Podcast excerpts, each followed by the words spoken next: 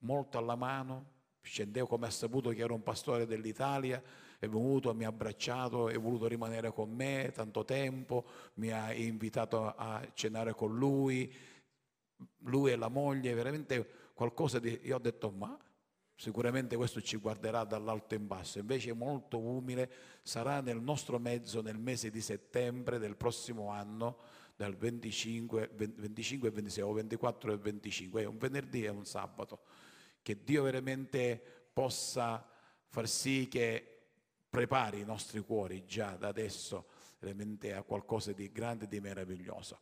Amen. Ok, finisco qui. Do la parola a Giovanni. Sì, sì. Amen. Porto il microfono lì o... Sì. La nostra sorella Fina vuole ringraziare il Signore, noi abbiamo pregato per lei in questo periodo, quando è stata lì a Milano.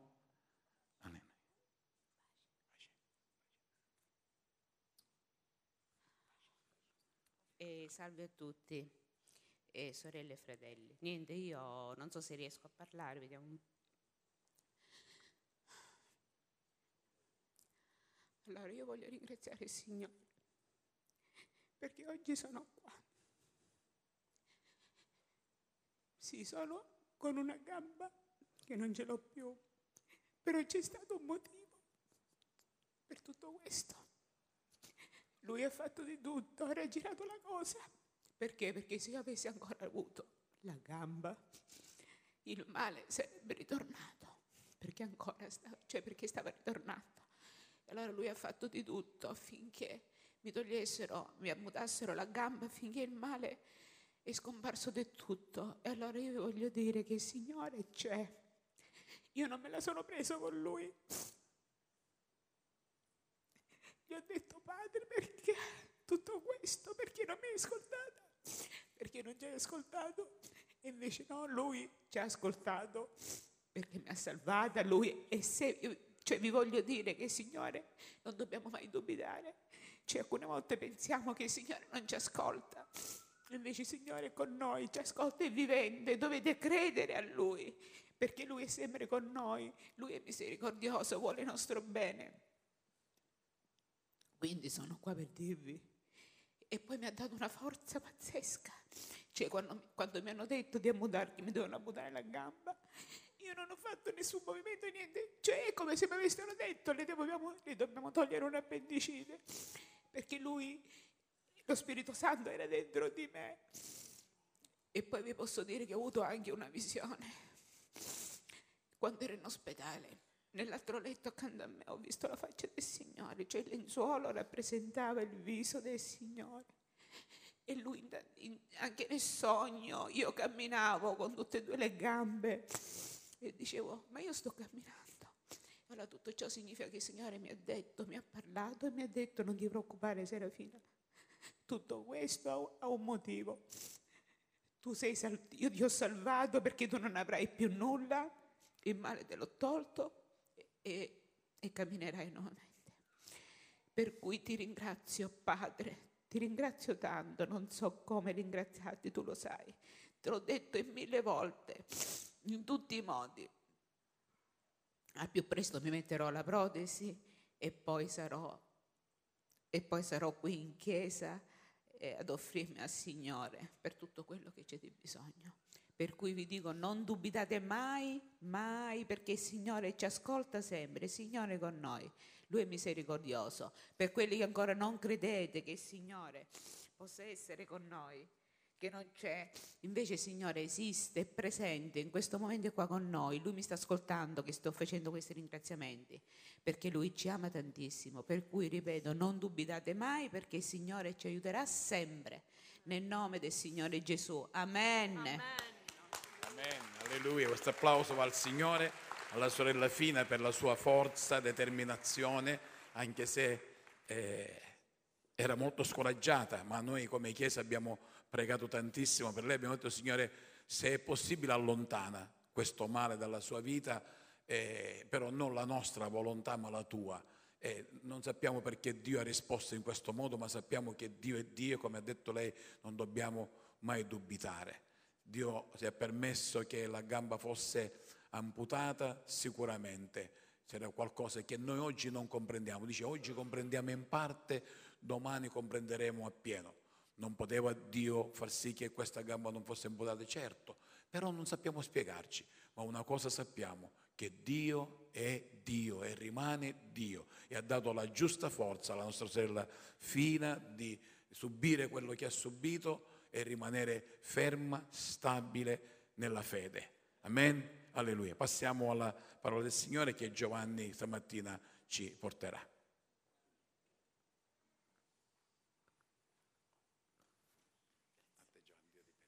Amen. Alleluia. Il Signore è buono e la sua benignità dura in eterno. E c'è un altro salmo che dice che la benignità del Signore è, vale più della vita. E oggi vi voglio parlare della vita. Io spero che dopo questa diciamo, predicazione sia più chiaro per Fina quello che è il progetto del Signore, ma non solo per lei, ma per tutti quanti noi. Vogliamo pregare prima. Signore, in questa mattina ci accostiamo a te, sapendo, Signore, che tu sei in mezzo a noi e che tu, Signore, ci vuoi fare del bene e che tu, Signore, vuoi che sempre di più possiamo conoscerti, che possiamo avere una relazione con te, possiamo avere comunione con lo Spirito Santo. Signore, aiutaci a comprendere sempre di più la tua parola e ad ascoltare, Signore, i tuoi, i tuoi comandamenti, i tuoi precetti, per camminare nelle tue vie e piacere a te. Ti ringraziamo, Padre, nel nome di Gesù.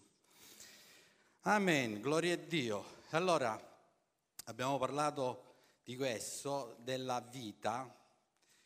Gesù disse in Giovanni al capitolo 14, verso 16, io sono la via, la verità e la vita e non si va al Padre, cioè a Dio, se non per mezzo di me. Voglio parlare, come ho detto prima, della vita. Gesù stesso è la vita. Se siamo qui è perché abbiamo vita. Se siamo qui, tutti quanti di noi viviamo, altrimenti non saremmo qui. Ringraziamo il Signore che ci ha dato la vita e che ancora ci ha dato un altro giorno di vita. Ma questa vita che noi abbiamo è una vita che ha un doppio profilo. Vediamo un pochettino che cos'è che significa questo. Prima cosa noi dobbiamo pensare a questo, che prima di noi c'erano altri, prima di noi c'erano i nostri genitori, prima di noi c'erano i nostri nonni, prima ancora di noi c'erano i nostri progenitori. Andiamo indietro, sempre più indietro, e scopriremo che i primi sono stati Adamo ed Eva. Ognuno di noi siamo progenie di Adamo ed Eva. Gli unici che non sono stati riprodotti, cioè significa che non sono venuti attraverso la riproduzione, perché ognuno di noi è venuto attraverso la riproduzione, attraverso l'unione di due genitori, maschio e femmina, per come ha stabilito Dio. Allora gli unici che non sono venuti attraverso la riproduzione sono stati Adamo ed Eva, perché Dio li ha creati. Quindi questa cosa è importantissima perché Dio ha detto, io dice, creiamo l'uomo a nostra immagine e somiglianza. E se voi ci fate caso, rispetto a tutte le creature che Dio ha creato, l'uomo e la donna sono completamente diversi. Andiamo a vedere qualcosa di specifico in Genesi al capitolo 2. Dal verso 6 dice così, 7 scusate. Allora l'Eterno Dio formò l'uomo dalla polvere della terra, gli soffiò nelle, reti, nelle narici un alito di vita e l'uomo divenne un essere vivente.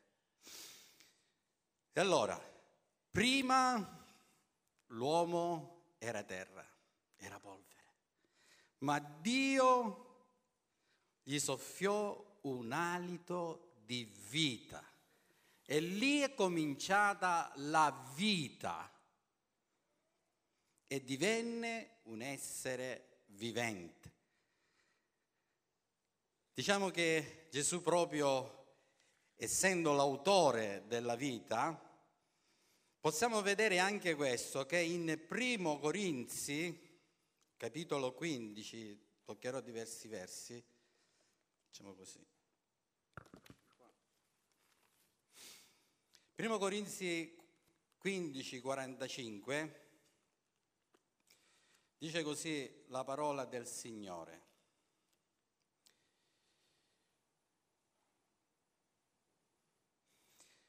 Così sta scritto anche, il primo uomo, Adamo, divenne anima vivente. Poi leggeremo la seconda parte.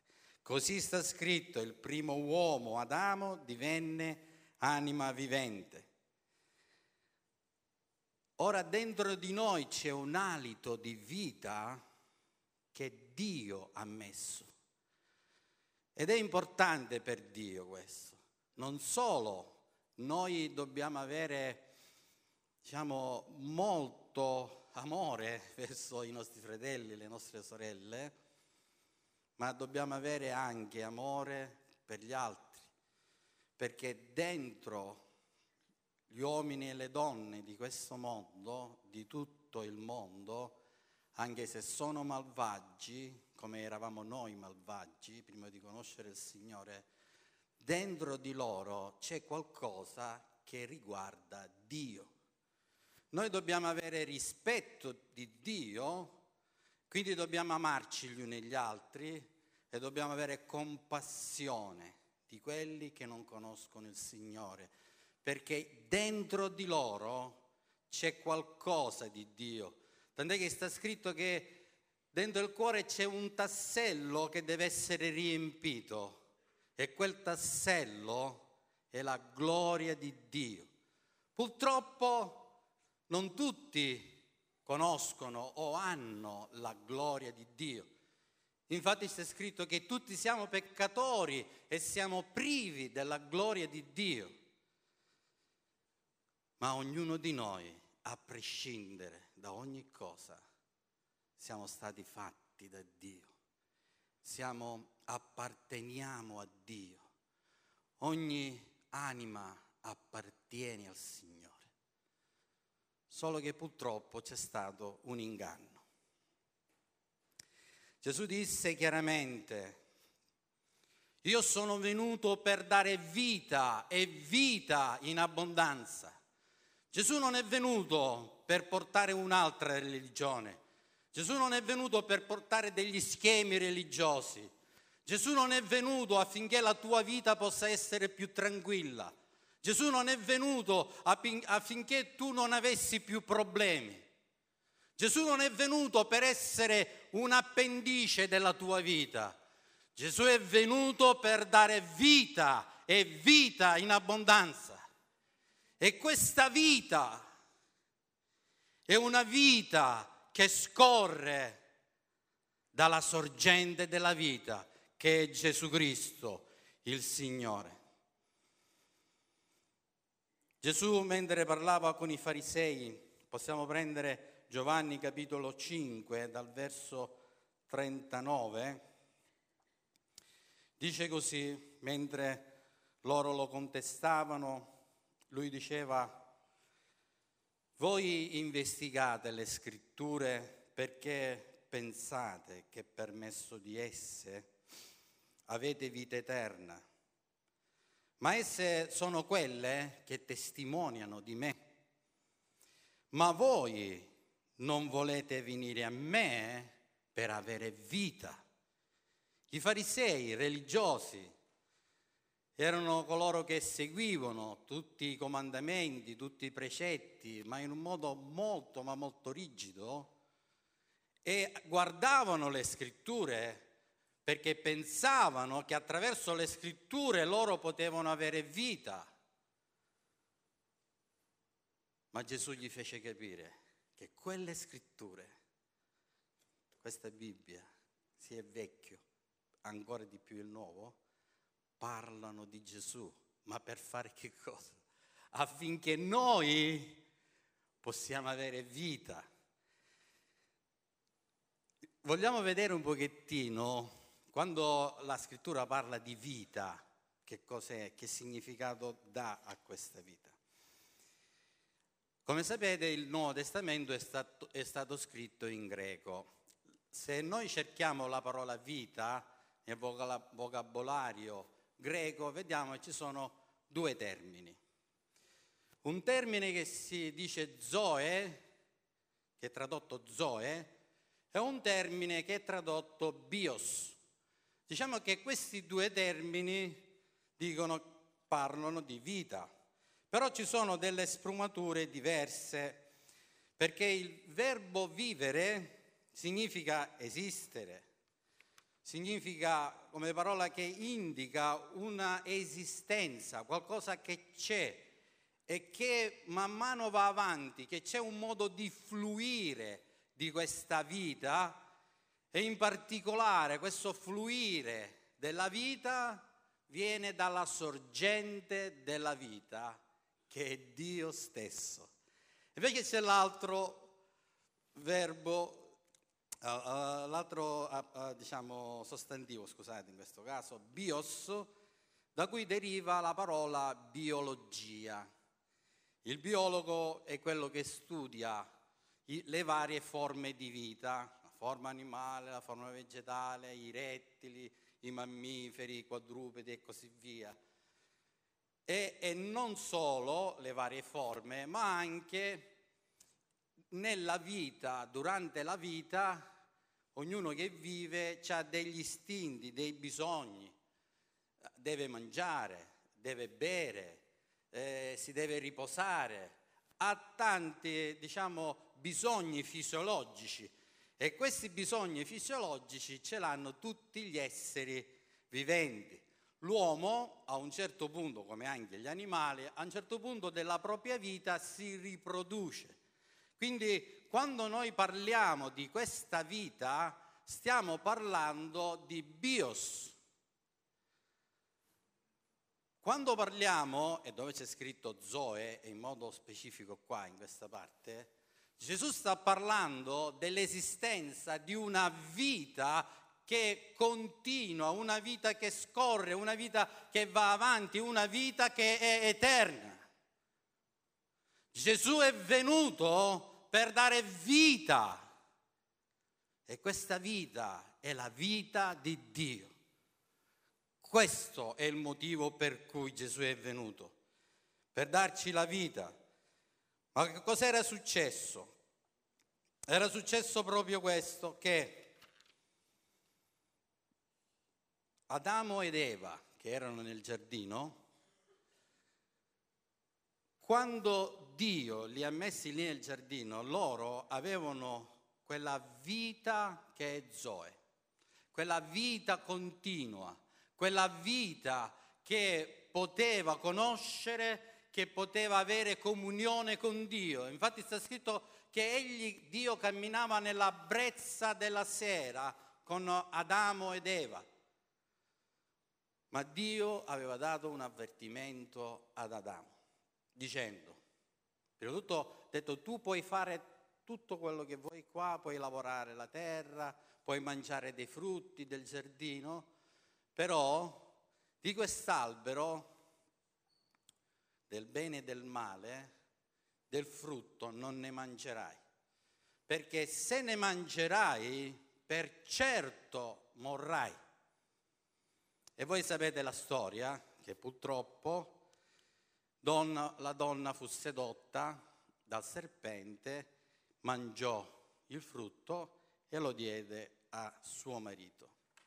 Da quel momento in poi noi vediamo che Dio, in base all'avvertimento, ha dovuto scacciare dal giardino dell'Eden Adamo ed Eva. Ma Adamo ed Eva restarono ancora in vita. Ma allora che cos'è che persero? Persero quella vita che si chiama Zoe. Quella Zoe la persero. Bios restò perché loro continuarono a vivere, ma dopo morirono. Loro si riprodussero attraverso poi i figli e così via, e arriviamo alle nostre generazioni, passando solo per il diluvio universale, dove solo una famiglia si salvò e da quella famiglia si andò avanti nelle varie generazioni. Gesù Cristo è venuto per ristabilire quello che l'uomo e la donna avevano perso nel giardino, cioè per dare vita. Infatti se andiamo a vedere in Efesini, se andiamo a vedere in Efesini a capitolo 2, vediamo questo.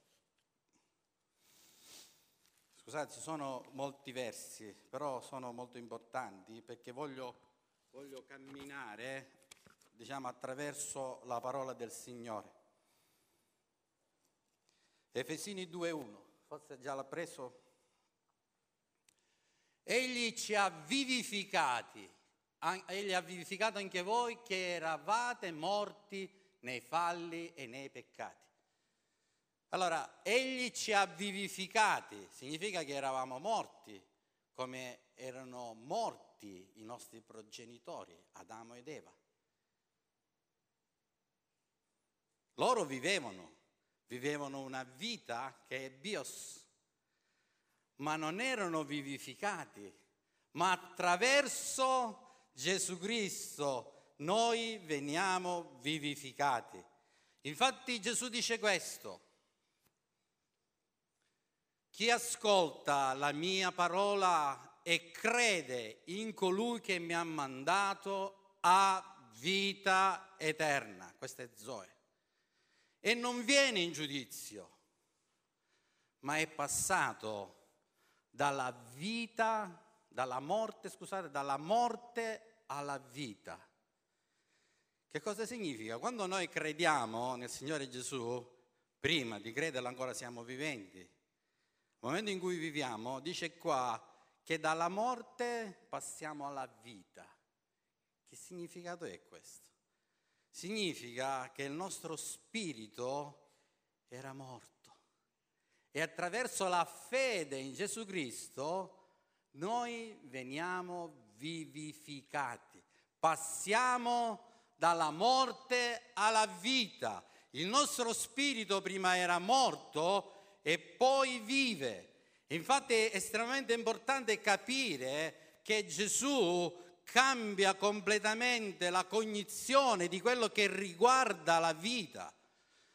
Quando Nicodemo andò da Gesù gli disse cosa devo fare per vedere il regno dei cieli? Gesù gli disse devi nascere di nuovo.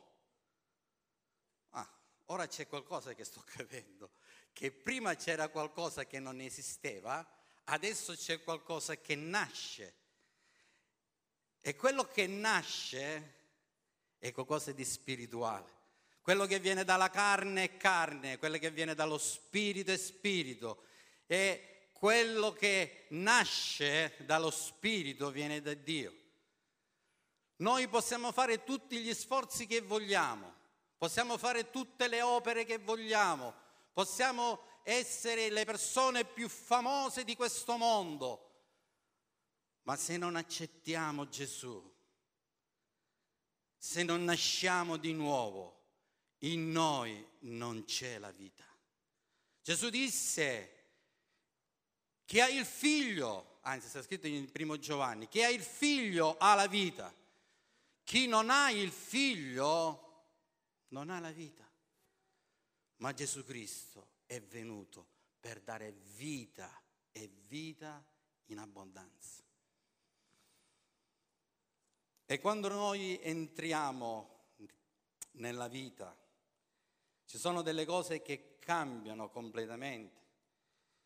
Infatti andiamo a vedere Romani al capitolo 8, dice così dal verso 1 e il verso 2, Ora dunque non vi è alcuna condanna per coloro che sono in Cristo Gesù, i quali non camminano secondo la carne, ma camminano secondo lo Spirito.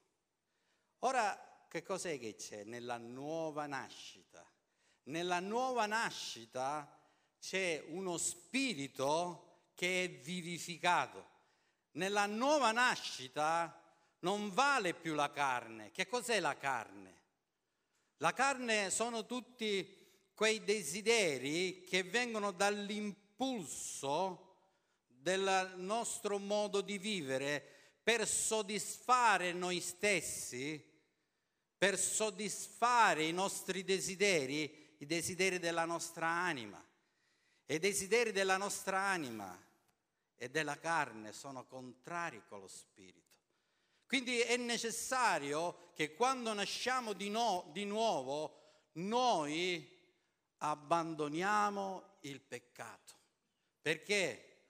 Perché il motivo per cui Dio ha scacciato Adamo ed Eva dal giardino e gli ha tolto la vita Zoe, perché se tu ne mangerai, per certo morrai.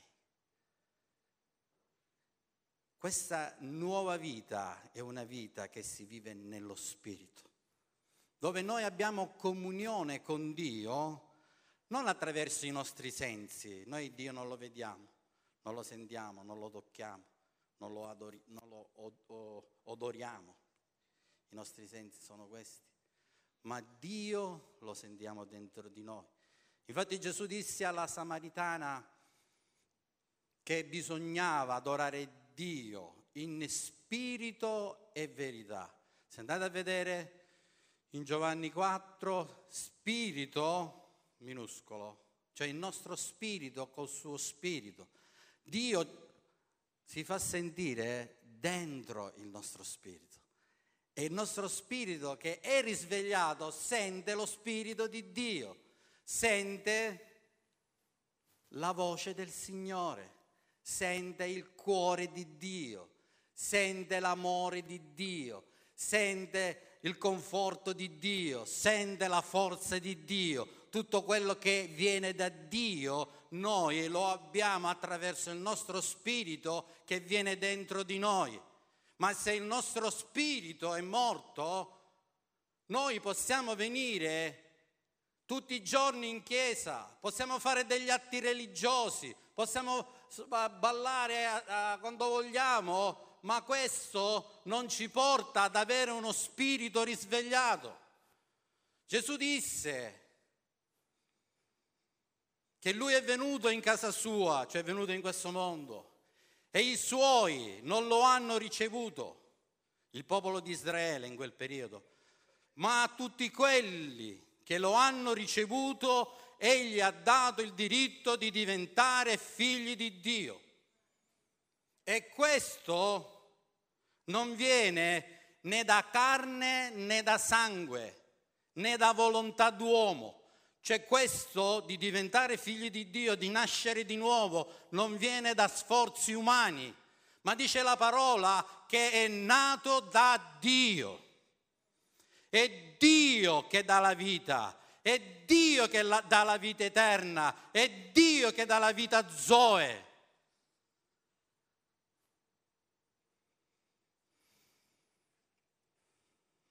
Gesù disse, andando, ritornando, scusate, torno indietro, ora dunque non vi è alcuna condanna per coloro che sono in Cristo Gesù, i quali non camminano secondo la carne, ma camminano secondo lo Spirito perché la legge dello Spirito della vita in Cristo Gesù mi ha liberato dalla legge del peccato e della morte. Adesso che noi siamo nello Spirito, c'è una legge a cui noi dobbiamo obbedire. È la legge dello spirito della vita. Forse l'altro verso, verso 2. Lo voglio riguardare così possiamo essere, sorella, verso 2. No, niente.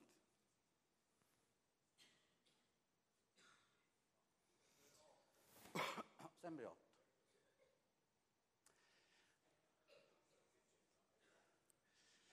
Alleluia. Secondo verso dice perché la legge dello spirito della vita in Cristo, Gesù, mi ha liberato dalla legge del peccato e della morte.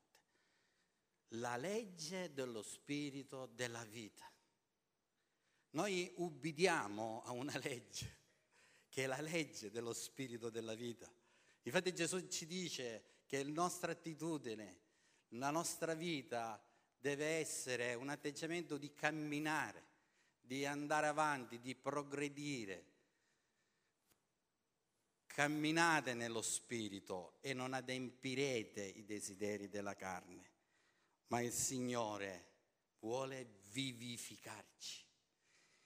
E questa è una cosa estremamente importante. Perché tutto questo? Perché è stato possibile perché Gesù Cristo è morto sulla croce. E lui si è caricato i nostri peccati. Perché è stato possibile anche questo? Perché Gesù è risorto. Volevo leggere qualcosa riguardo alla resurrezione di Gesù Cristo. C'è un annuncio che è meraviglioso. Noi dobbiamo comprendere questa cosa deve essere costante nella nostra vita, che noi crediamo in un Dio vivente. Certe volte abbiamo delle attitudini, degli atteggiamenti come se Dio fosse lontano, come se Dio non potesse fare niente, ma Dio è vivente. Matteo capitolo 28, 1, 7. Alla, ora, alla fine dei sabati, all'alba del primo giorno della settimana, Maria Maddalena e un'altra Maria andarono a vedere il sepolcro. Ed ecco, si fece un gran terremoto perché un angelo del cielo, sceso dal cielo venuto, rotolò una pietra all'apertura del sepolcro e si pose a sedere su di essa. Il suo aspetto era come di folgore e il suo vestito bianco come la neve. E per lo spavento che ebbero di lui, le guardie tremarono e rimasero come morte.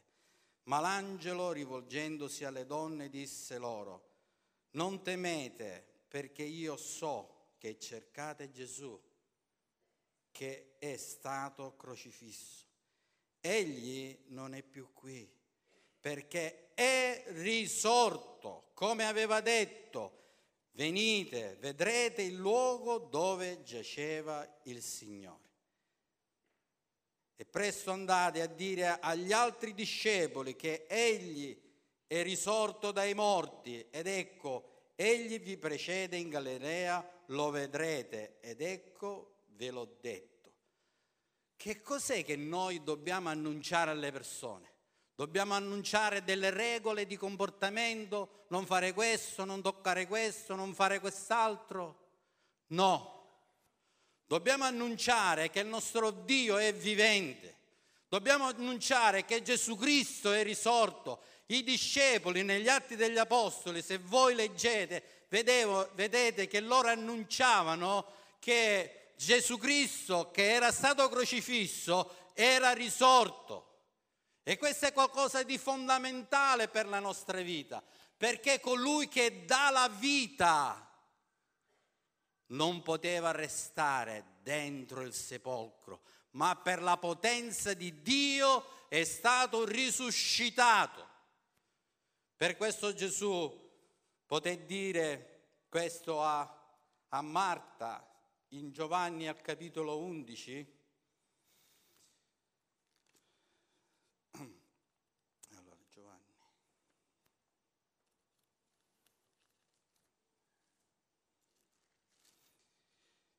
Gesù poté dire a Marta questo, e questo è importante, io sono la resurrezione e la vita.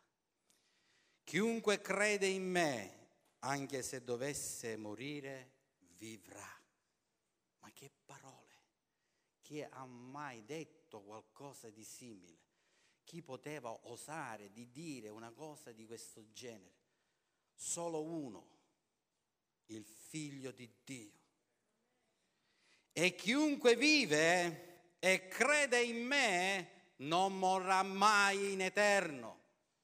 E poi dice a Marta, credi tu questo? E io penso che il Signore me lo dice anche a me e il Signore te lo dice anche a te. Chiunque vive e crede in me non morrà mai in eterno. Che significa? Significa che è già stato risvegliato, che il suo spirito già è vivo e non morrà mai. Questo significa. Ma lo credi tu questo?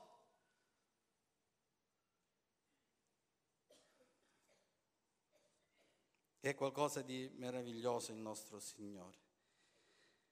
E tutto quello che il Signore vuole fare è che noi possiamo aprire il cuore per avere la vita. Dio ha, ha posto davanti un piano davanti a noi, già Lui l'aveva preconosciuto prima della fondazione del mondo, che è il piano di salvezza. E questo piano di salvezza lo ha messo in atto per mezzo di Gesù Cristo.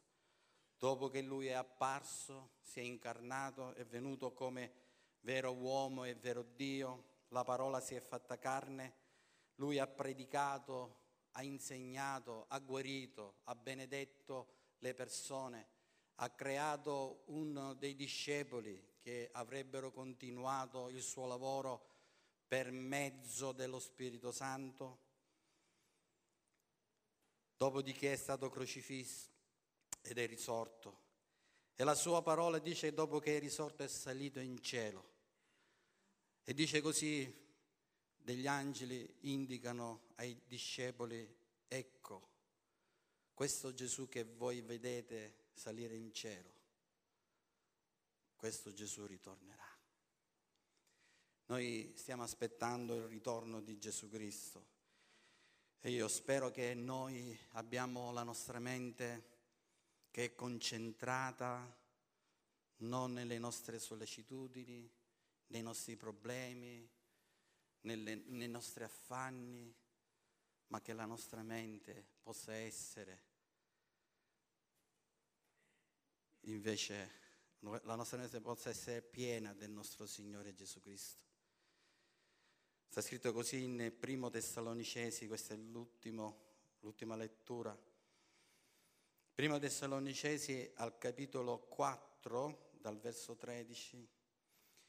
Ora fratelli, non vogliamo che siate nell'ignoranza riguardo a quelli che dormono, affinché non siate contristati come gli altri che non hanno speranza. Noi abbiamo una speranza. L'Apostolo Pietro parla di una viva speranza che noi abbiamo per mezzo della risurrezione di Gesù Cristo dai morti. Vedete che cosa è successo attraverso la risurrezione? Questa resurrezione ci ha dato una speranza vivente, non una speranza tanto per sperare. E ci ha dato una eredità incorruttibile, incontaminata, immarcescibile, conservata nei cieli. Forse tu ti stai affannando per ottenere molte cose materiali, per ottenere sempre di più, per ottenere la tua gloria, ma il Signore ti dice di affaticarti per le cose che restano in eterno.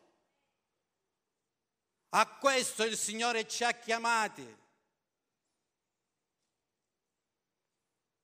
E dice che attraverso la, la fede che abbiamo noi siamo cost, costu, custoditi, che quando il Signore ritornerà porterà in esecuzione la nostra salvezza perché dice così che egli quando ritornerà risusciteranno i vivi e i morti. E voglio leggere questo per dare un po' più chiarezza. Infatti se crediamo che Gesù è morto ed è risuscitato, crediamo anche che Dio lo condurrà con lui per mezzo, scusate di no, infatti se crediamo che Gesù è morto ed è risuscitato, crediamo pure che Dio condurrà con lui per mezzo di Gesù quelli che si sono addormentati, cioè quelli che sono morti in Cristo. Ora vi diciamo questo per la parola del Signore. Noi viventi che siamo rimasti alla venuta del Signore non precederemo coloro che si sono addormentati, perché il Signore stesso, con un potente comando, con una voce di arcangelo, con la tromba di Dio discenderà dai cieli e quelli che sono morti in Cristo risusciteranno per primi, poi noi viventi che siamo rimasti saremo rapiti assieme con loro nelle nuvole per incontrare il Signore, per incontrare il Signore. Il Signore ti ha dato vita affinché tu lo possa incontrare, per incontrare il Signore nell'aria. Qual è la tua speranza? Per che cosa stai vivendo? Dove sono le tue fatiche, i tuoi affanni? Sono per incontrare il Signore nell'aria. Quando tutti risusciteremo, dice Gesù, sembrano favole ma è parola di Dio. Queste cose sono poco predicate. La Chiesa Cattolica li ignora completamente, ma sono il fondamento della nostra speranza. E la nostra speranza è in Cristo Gesù. Sta scritto che quando saremo alla presenza del Signore, sarà aperto un libro, un libro speciale. E questo libro è il libro della vita. Se saremo scritti in quel libro, saremo del Signore. Se non saremo scritti in quel libro, purtroppo c'è una grande rovina. E io so che ognuno di voi desidera essere scritto in quel libro, ma in quel libro non ti scrivi tu, in quel libro ti scrive Dio. Per essere scritti in quel libro non c'è un'opera d'uomo, c'è l'opera di Dio. E Dio non è ingiusto, Dio è fedele. Quello che Lui dice lo farà. ma è importante se c'è qualcuno che ancora non è entrato nella vita. Esanimi se stesso. C'hai comunione con il Signore? Quando ti dicono di andare in chiesa sei pronto? Quando ti dicono di pregare lo fai, diciamo, con buona voglia? quando ti dicono di leggere la Bibbia, sei, sei così interessato, perché se tu sei nato di nuovo, tutti questi desideri sono in te, perché tu vuoi conoscere colui che ti ha risvegliato lo spirito, colui che ti ha fatto nascere di nuovo. Ma può anche essere che è successo negli anni, da quando ti sei convertito, gloria a Dio, all'inizio avevi tanto entusiasmo, avevi zelo per il Signore, facevi qualsiasi cosa per Lui, ma ora il tuo spirito non è che è morto di nuovo, che Gesù, Dio fa le cose, li fa rivivere, ma forse il tuo spirito si è un po' addormentato e tutto quello che fai sono l'effetto dei tuoi desideri, della carne, dell'io. E non porti l'opera spirituale al Signore. Ma è possibile essere risvegliati. È necessario essere risvegliati. Gesù parla nella, quando parla del ritorno suo, parla della parabola delle dieci vergini. C'erano dieci che erano risvegliate e dieci no. Ognuno di noi sta aspettando il ritorno di Gesù Cristo. Come lo stiamo aspettando? Siamo risvegliati?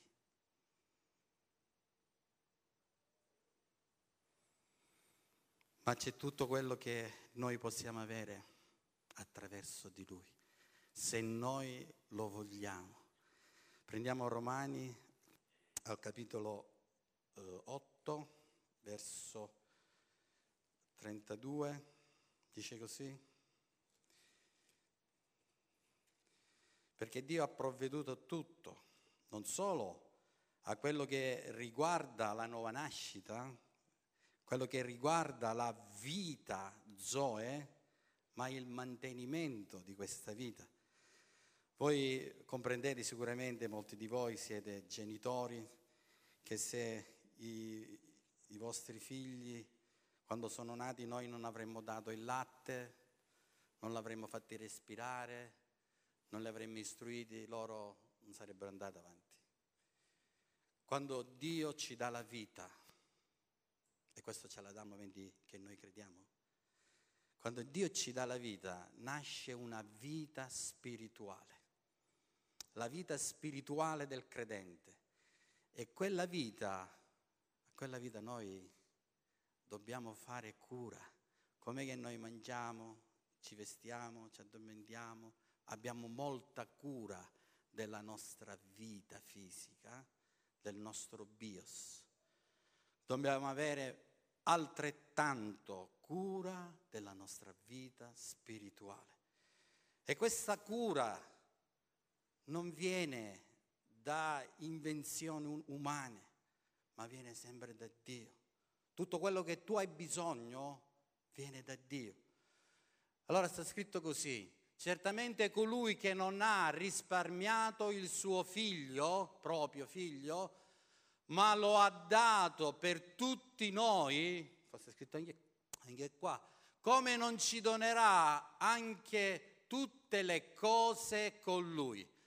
C'è una versione che è più chiara e dice così, come non ci donerà tutte le cose necessarie alla vita, come non ci darà tutte le cose necessarie alla vita. Ma qua non è solo delle cose materiali che noi speriamo di avere, ma anche della forza, del coraggio, della consolazione, della, del discernimento. Tutto questo ce lo dà Dio insieme con la vita. E se c'è qualcuno che ancora non è entrato in questa vita, c'è un verso meraviglioso che dice così, per entrare nella vita, Giovanni al capitolo 10 ancora, dice così, Gesù lo dice con molta chiarezza, io sono la porta, se uno entra per mezzo di me sarà salvato, entrerà, uscirà e troverà pascolo. Quindi se vogliamo entrare nella vita dobbiamo entrare per una porta e quella porta è Gesù. C'è un altro verso che dice che il Signore non vuole che noi possiamo peccare se il tuo arto è motivo di peccato, è meglio che sia tagliato affinché tu entri nella vita anche senza quell'arto. Al Signore interessa che noi possiamo entrare nella vita. Ci possiamo alzare in piedi. Alleluia. Alleluia, voglio, voglio pregare prima di chiudere. e guardiamo il Signore, che possiamo chiudere i nostri occhi, che possiamo esaminare noi stessi e che possiamo, alcuni di noi, possiamo ringraziare il Signore ed altri invocare il Signore.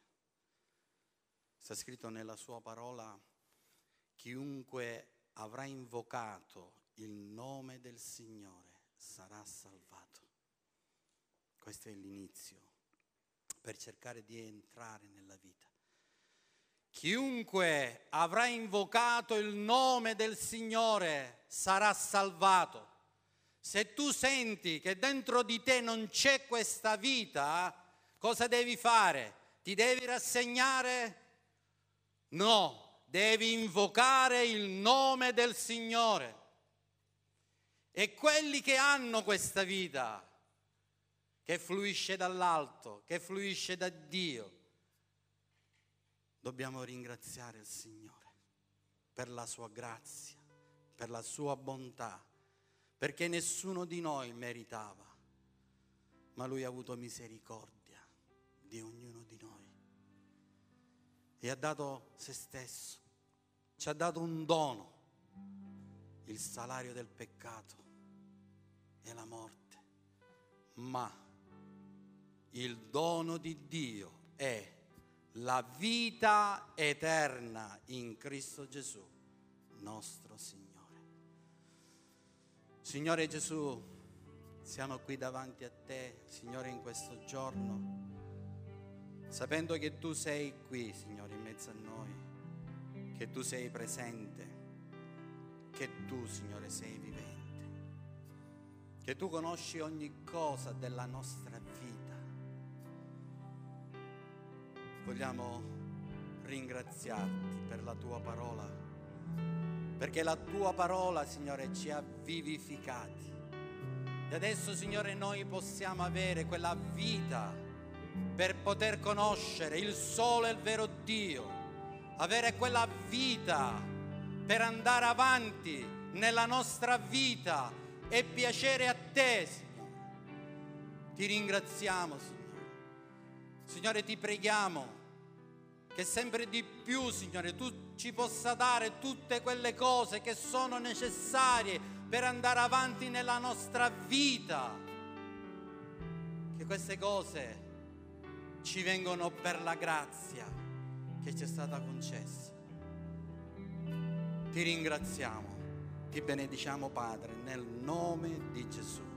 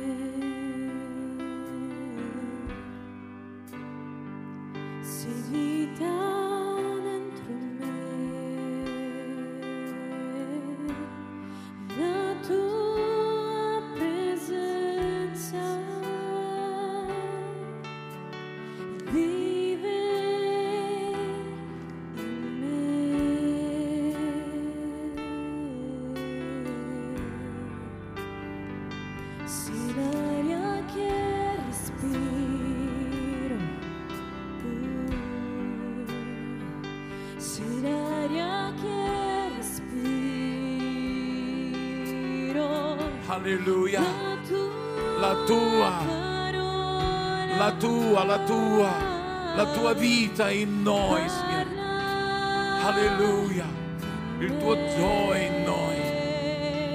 Alleluia.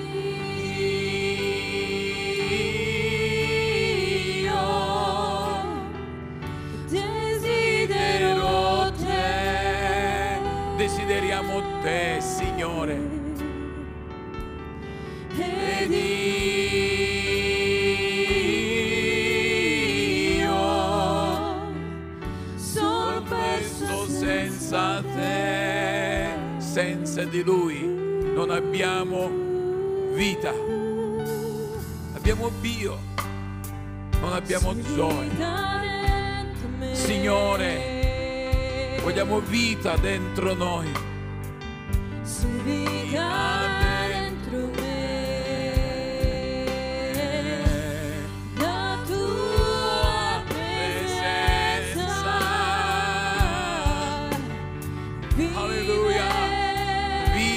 Vive, in me il tuo spirito.